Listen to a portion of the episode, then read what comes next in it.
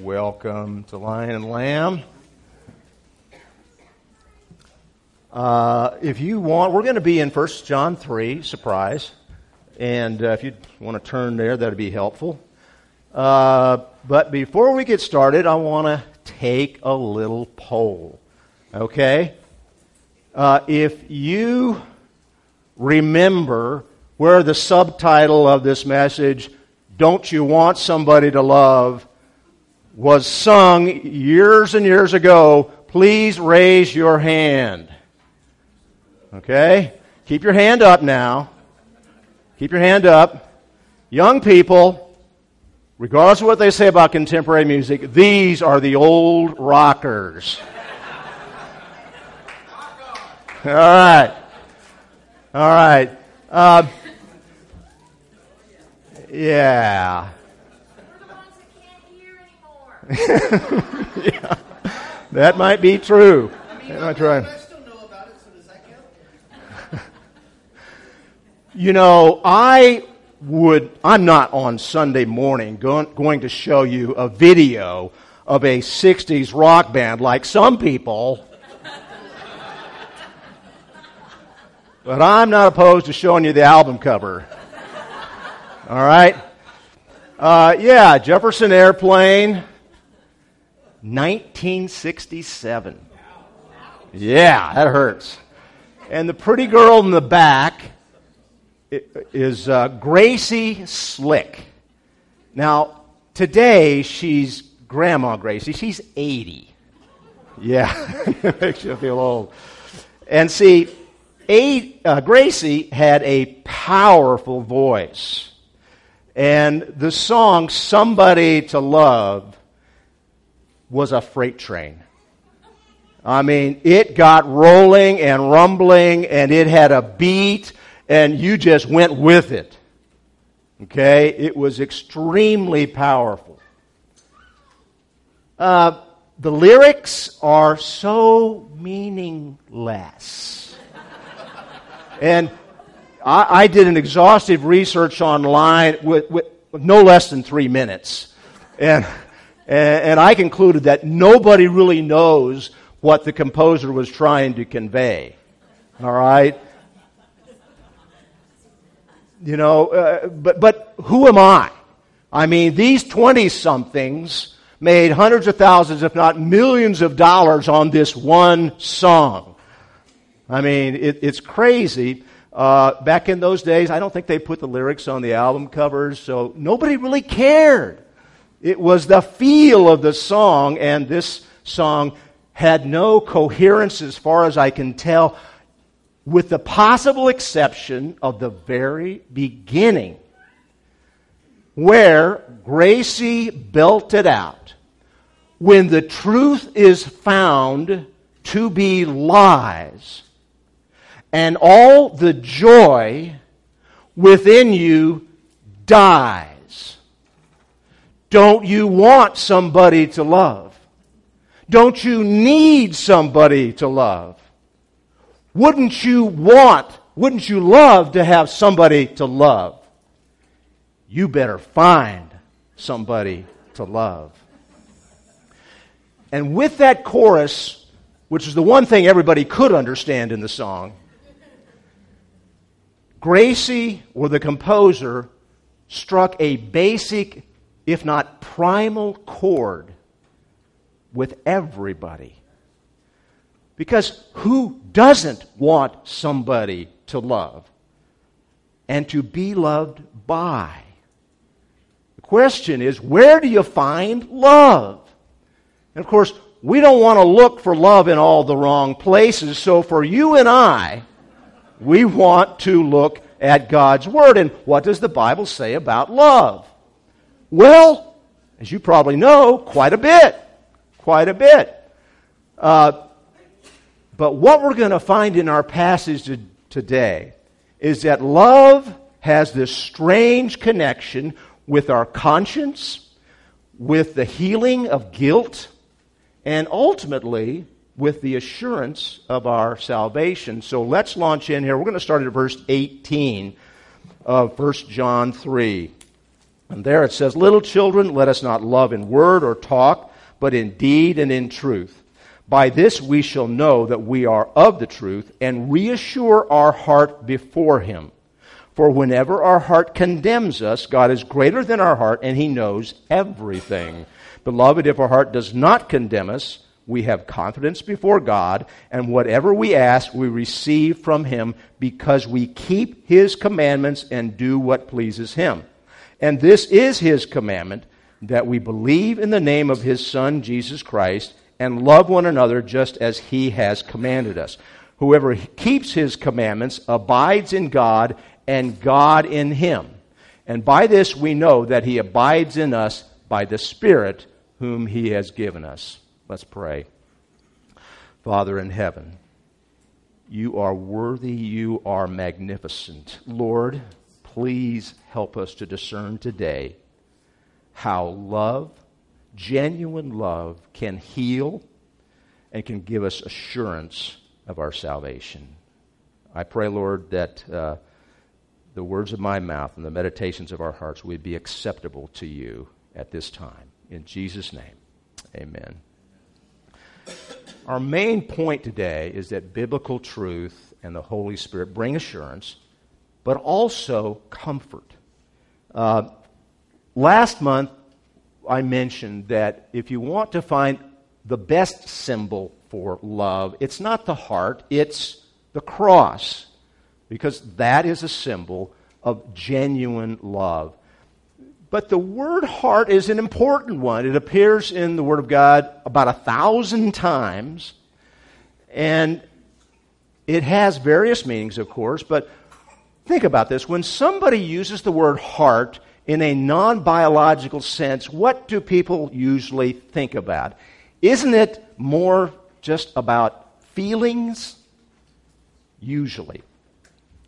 Uh, but when we consider all the factors and the influences, all the things going on within us, it should appear clear that the heart is much more complicated than just feelings. And so, in today's message, by the word heart, I mean one's inner being, uh, which includes emotions for sure, but also one's mind and will and even conscience. And this gift of God, the heart, helps each of us to make moral choices. We, of course, express emotion, but it also helps us to look inside, to be introspective. And when we do that, we find some good and some not so good from time to time.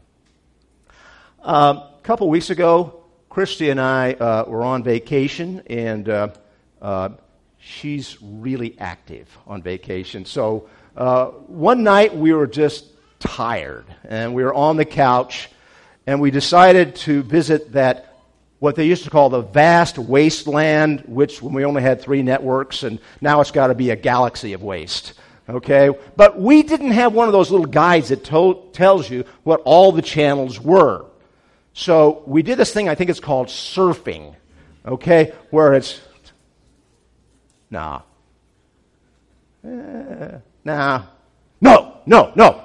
And then eventually, somewhere near the 300 or 500 channels, we finally got to the Hallmark channel. Oh. And it sounds like most of you people have seen Hallmark movies. Very clean, some would say sterile, okay? But we figured, okay, we can live with this. And if you, you know, if you look at these movies, usually during Christmas, but at other times, they all have the same plot. Okay? So there's always a young couple who fall in love, and, and in this particular one, uh, the young lady is agonizing over whether she should follow her career or follow the young man and marry him and go to another country.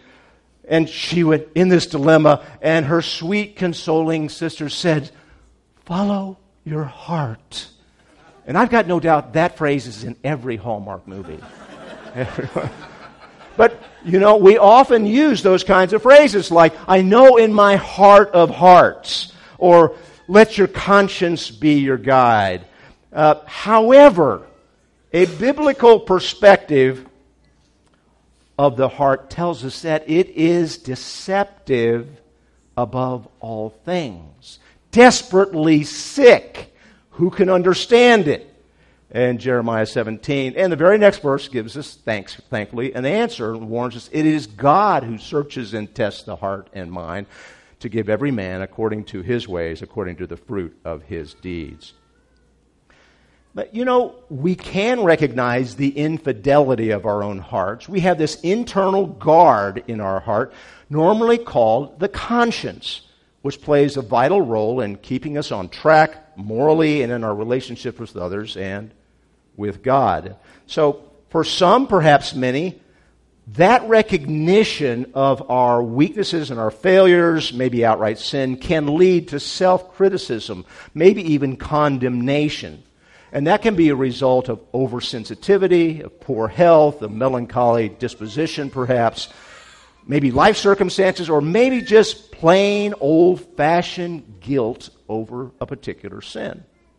And what John is trying to point out to us here that believers, even mature believers, can suffer from a condemning heart.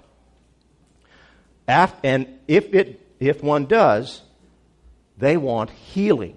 They want a cure for a hurting heart. And that cure is found in God's Word, in the Gospel. So we're in the middle of an expository study of the book of First John uh, called That You May Know That You Have Eternal Life. And that's the whole purpose of the book.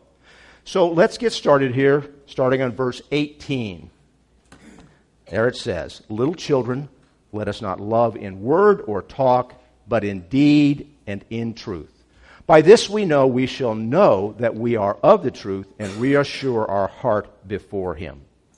So, you know, I don't know if you remember, but last month we had a bridge verse, and this is another bridge verse. Uh, it was actually part of last month's teaching. And it tells us that love is not only expressed, but it's demonstrated by action, and it is rooted in truth. In other words, it's got to be genuine and not motivated by self interest. If you remember the car battery analogy, okay? The engine of love in our lives must be securely connected to both poles of the positive action and grounded in the truth. Uh, verse 19 explains that if we are well connected to both, that reality in our lives, uh, that genuine love, helps us to come to know we are of the truth. That that truth, in turn, reassures our heart before Him. However, this type of love, heart love, is not like flipping on a switch. Uh, we can talk and we can teach about it, but it's much easier said than done. And it's the action, the serving the, the doing part that usually trips us up. Uh, and, you know, uh, it, that serving might be public and really exciting, exhilarating, but usually it's private, mundane, behind the scenes, ordinary, small, even humbling sacrifices. And that's where we struggle. Let me just try to make a, a, a statement here about the progression of a true Christian proceeds something like this confession with the mouth and genuine belief in the heart that leads to salvation. And our gratefulness for that salvation leads to obedience. And part of that obedience is to love others. But love requires action and service, and service requires humility. And when we're humbly serving, loving others, that brings us back to reassurance of our salvation. Now, verse 20. For whenever our heart condemns us, God is greater than our heart and he knows everything. Now, even though we have read and been taught that Christ has paid for all of our sins, a true believer can still experience a guilty conscience over sin.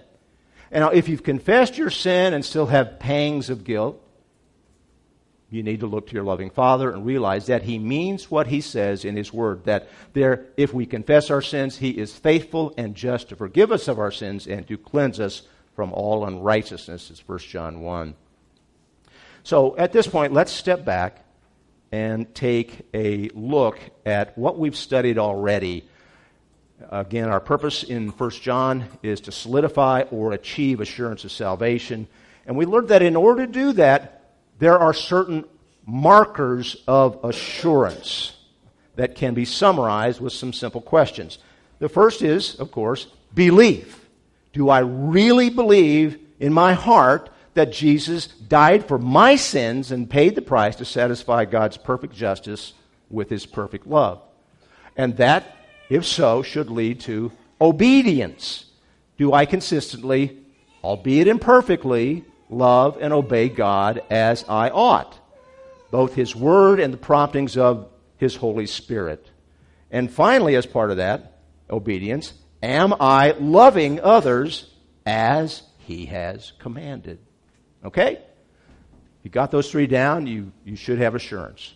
Now, let's face reality. We all, if we're all honest with ourselves, we know that we stumble, we fall. There'll be times when we doubt, we covet, become impatient, angry, perhaps even hate, disobey God's commands. And when that happens, does it bother you? Does it? If so, great. You know, that means you have an active conscience. It is good that you feel bad about sin. Now, not having a guilty conscience over open or hidden sin, at best, would be evidence of a hardened or a calloused heart. And at worst, it might be evidence that you're really not saved at all. Now, we've all experienced guilt. All of us know it is not good to continue on with it. We have guilt because we know we cannot meet God's perfect righteousness. Therefore, uh, when we feel guilt, John calls us simply to run to our Father and His Son. So, many people will emphasize God's grace, mercy, and love. However, John wants to give us more to grab onto in order to cure a condemning conscience. Let's start by comparing a couple of words, okay? Conscience and omniscience. If you notice, they have a common root science, uh, which comes from the Latin root uh, noun, knowledge, or verb to know. Now, don't let that etymology confuse you about the practice of science today, okay? Uh, which could probably be, uh, you know, labeled as the pursuit of knowledge. But there are many things that scientists use or talk about that they do not know objectively. They can't see them, they can't measure them, but they are presuppositions. And people tend to give way too much credence to a scientist that they hear who says something that other scientists disagree with. So it's a different type of a thing. Uh, we, this is true of any expert in any field, but I digress. These two words can be distinguished by their prefixes. The word con means with. So when we speak or act or think, we do so with knowledge. We have a conscience that it is right or wrong. And this isn't just believers, this is unbelievers as well, as Paul tells us in Romans 2. It is not the hearers of the law who are righteous before God, but the doers of the law who will be justified. When the Gentiles, who do not have the law, by nature do what the law requires, they are a law unto themselves, even though they do not have the law. They show that the work of the law is written in their hearts while their conscience also bears witness, and their conflicting thoughts either accuse or even uh, excuse them on that day when, according to my gospel, God judges the secrets of men by Jesus Christ. Hey, I'm going to throw this in for free as a little apologetic pointer here. If you run into a hardened atheist or a materialist uh, who says matter and energy, that's all there is, a good question to ask him might be, uh, from what did the first conscience originate? Okay? I just threw that in. Yeah, we'll move back here. Uh, the word omni, though, means all. So God has certain characteristics. He is all powerful, omnipotent. He is everywhere. He's omnipresent. And of course, we are studying right now, he's all knowing and omniscient. So, you and I, we have a conscience, but God has got omniscience. Now, verse 20 reminds us that the Father is all knowing. He knows my sin and yours. He knows when I confess whether I mean it or not. John explains how conscience and omniscience interact. When we fail, uh, fail to love others in our actions and truth as we're called to do, our conscience engages us and calls us out from within. And if our conscience causes guilt, because the conscience resides in imperfect beings, that guilt can be too harsh, it can be too lenient, or it can be accurate. In other words, one should really not solely follow their heart, rather, the Holy Spirit. So, John reassures us that God is greater than our heart and God knows everything. And this means that, that God sees and knows all of our failures, all of our excesses, all of our shortfallings, even when we don't. But even though He knows us and how messed up we are, how broken we are on the inside, He still loves and accepts us. For a believer, if the conscience is too lenient or maybe it's accurate, the Holy Spirit within will convict to the point of repentance, confession, and forgiveness. Eh, if, however, the conscience is too harsh and guilt overtakes us, we must always remember that there is no condemnation to those who are in Christ Jesus. So the conscience of man is not worthless. It has an important function, but we must always submit our conscience to God's word, his will, and his way. And to avoid condemnation, we must be in Christ Jesus. And our prayer should always be Search me, O God, and know my heart. Try me and know my thoughts. And see if there be any wicked way in me and lead me in the way everlasting. Let's move on to, to verse 21. Beloved, if our heart does not condemn us, we have confidence before God. Whatever we ask, we receive from Him because we keep His commandments and do what pleases Him. John's exhortation to function properly without unnecessary guilt starts with loving others, even though we do it imperfectly, as Jesus loves us. That's verse 18, which brings assurance that we're in the truth, genuinely loving as he commands. That's verse 19. And if our conscience tells us that something's off, something's amiss, we look to the source of that truth, which would be his word.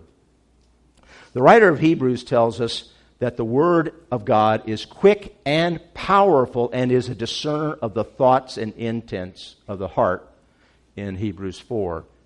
And we're assisted or enabled in this process by the Holy Spirit, which works in us to convict of any true sin. Paul says that his conscience bears him witness in the Holy Spirit. And in John's Gospel, Jesus reminds us, uh, reminds us that the Helper, the Holy Spirit, whom the Father will send in my name, he will teach you all things and bring to your remembrance all that I have said to you, all that I've commanded. So, we are to do whatever is necessary to remove condemnation and guilt. John knows both sides. He calls his recipients beloved. Some versions say dear friends, because he knows we're vulnerable to a condemning conscience. And he follows with encouragement to trust God's word, to correct the conscience, and remove the guilt. This shifts the conscience away from our experience and our feelings to God's omniscience and his word. When that condemnation has been removed and we have a clear conscience, we have confidence and motivation before Him, and we can have confidence in our prayers. Now, these prayers come from a heart that keeps His commandments and does those things that please Him. Now, at this point, we need to have a little caution, okay? As Bill taught this morning, we always look at Scripture in context. And any verse must be taken with the whole counsel of God. So if you were to read verse 22 as an isolated promise, you might unwittingly come to a conclusion that God really is like a genie. I ask for it, so I get it. And that's exactly what some TV preachers have taught. But just a couple of pages later, John says, and this is the confidence that we have toward him, that if we ask anything according to his will, he hears us. And if we know that he hears us in whatever we ask, we know that we have the request that we have asked of him in 1 John 5. Now, this is not a quid pro quo. I obey, I ask, he's obligated to give it to me. No, God doesn't owe us anything. He clearly has a plan bigger than my life or yours. And, and that, man, that plan is for His glory. And for His glory, it may mean that I have to suffer loss. I may lose a loved one. And as some Christians have found, I may be tortured. I may be put to death as a martyr. For His glory. Despite my prayers for something else. The key words in that passage are according to his will. That's exactly what Jesus' plea was on the cross. And when he has his will with us, that glorifies him. And it should be our ultimate goal. Therefore, when it is our ultimate goal, we have the requests that we have asked of him. Now, on the other hand, John meant to encourage us here to know who we are in Christ. He wants for us to have confidence, the kind of confidence like a child standing before his or her father rather than a guilty defendant before a judge. And Charles Spurgeon, the great Baptist preacher, you know, he, he says it better than anyone can. He who has a clear conscience comes to God with confidence. And that confidence of faith ensures to him the answer of his prayer. Childlike confidence makes us pray as no one else can. It makes a man pray for great things, which he would never have asked for if he had not learned this confidence, and makes him pray for little things, which a great many are afraid to ask for because they have not yet felt towards God the confidence of children. The man of obedience is the man whom God will hear because his obedient heart leads him to pray humbly and with submission, for he feels it to be his highest desire that the Lord's will should be done.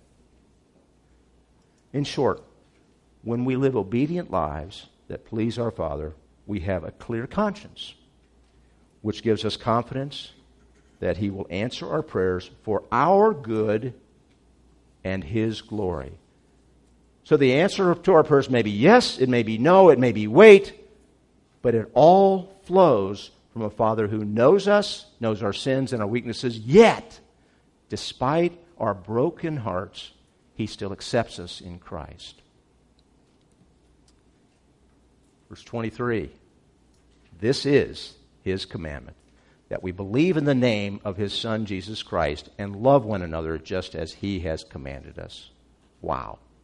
In that simple verse, John encapsulates what it means to be assured of salvation. First, there's what we might call the doctrinal test belief in the Son, Jesus, as a Savior. And of course, believing infers that we follow and obey. And that leads to the second, the action test love for one another.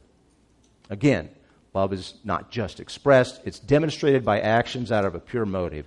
James reminds us that even though we're not saved by works, our faith without works is not weak, it's not on life support, it is dead. In other words, it has no meaning, it's worthless, powerless, and it cannot give us assurance of salvation. Uh, again, the car battery. To empower that engine in our lives for Christ both the positive pole of action and the negative ground in truth must be firmly connected. Both are essential. If either is not connected, that battery or our faith is as good as dead. And verse 23 ends with, just as he has commanded us. You know, a lawyer once asked Jesus, Teacher, which is the great commandment in the law? And he said to him, You shall love your Lord your God with all your heart, soul, and mind. This is the great and first commandment. And the second is like it you shall love your neighbor as yourselves. On these two commandments depend or hang all the law and the prophets. At that time, the whole Word of God as revealed to man. So, to summarize this important verse, to believe in the name of the Son, Jesus Christ, means to place your trust completely and only in Jesus and his sacrifice as full payment for our sin to satisfy God's perfect justice by his perfect love. This is the biblical Christ. You either trust all of that Christ or no Christ at all. The evidence that we trust him is that we love one another. And that command runs throughout the Bible. Most significantly, Jesus says in John 13, A new commandment I give to you that you love one another just as I have loved you, that you are to love one another. By this, all people will know that you are my disciples, if you have love one for another. Paul puts it it is not our works that save us, but only faith working through love in Galatians 5. Uh, Pastor John Piper states it well the one all embracing commandment of this letter is that we believe and that we love. These are the foundations of our assurance because these are the evidence of God's work. They are the testimony of His Spirit. Finally, verse 24 Whoever keeps His commandments abides in God, and God in him. And by this we know that He abides in us by the Spirit whom he has given us. This is the fourth time in three verses that God mentions keeping his, or that the, John mentions keeping his commandments. So to best understand God, John's thrust here, it's best that we work back to front. God's given us a great gift, an advocate in the Holy Spirit, and, and with that gift, we know God abides in us and we in him. He who abides in God is characterized by, is known for one thing in particular he keeps God's commandments. But John ends this passage by setting up a contrast uh, between the true Spirit of God and the false spirits of Antichrist that will come up in the next passage. In John 4, he calls us to test the spirits to see whether they are of God. And the Holy Spirit will enable us to know the false spirits who do not confess Jesus as God. John states that God has given believers his Spirit, part of the Trinity. And as a gift, we, do, we don't deserve it, we don't earn it. And John says, God has given us this Spirit, which confirms that the Holy Spirit is received at the point of salvation. It's the Holy Spirit that motivates us first to confess with our mouths that Jesus is Lord, and then gives us the power to live lives of obedience and especially to love one another. So when we, from time to time, fall, when we stumble, as we are wont to do, and our hearts condemn us, as happens, we should look to the Holy Spirit, see whether it's really working. Are we obeying God's commands? Are we truly loving others? John explains that our Father does not want our hearts to hurt. He wants us to have clear consciences because that's His will. The good news is that regardless of your past mistakes, your gross sin, you and I can have a clear conscience. So, as the worship team comes up right now, um, let me just end with this. I don't know if there's any visitors here, but if there are, we're not doing this kind of thing. All right? Uh, sometimes known as faith healing. I don't know if that's casting, what is that? uh, slaying somebody in the spirit. Maybe that's what it is. No. I want to make clear here that if you're sick uh, and maybe you might need to go to the hospital, you should call the elders of this church. And we will pray over you. We'll anoint you with oil. But we want you to understand that it's not the elders, it's not the oil, it's not some charismatic preacher up front that heals you. It is God who heals you, or maybe not, for His glory. But there is a sense in which your faith can heal you. You can be healed of a hurting heart. You can be healed of a condemning conscience. There is no personal problem too great for God to handle. No sin that cannot be forgiven and washed away by the blood of Christ. All it takes is humility and a submission to come to Christ on his terms. Accept the free gift of salvation. If you have not done that yet, if you're not sure that you've done that yet, please talk to one of us today. Don't put it off. If you have, if you've made that decision and you're sure of it, then grasp assurance, live with confidence, and without guilt. Love your Father with gratefulness in your heart for His matchless love. Obey Him and love others. And if you really want and need somebody to love, well, turn your head. Father in heaven, you are great and you are awesome. And you have given us your Holy Spirit to discern the truth from error, to discern true spirit from false. Lord, you have also given us the gift of love. Lord, we pray that you would work through your Spirit to help us to love one another and have that full assurance that we are your children, destined for eternity with you.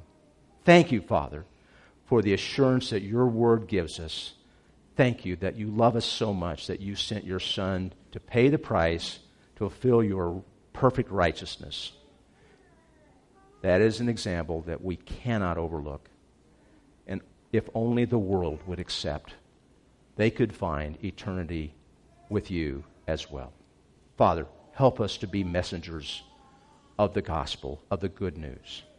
We ask these things in Jesus' name. Amen.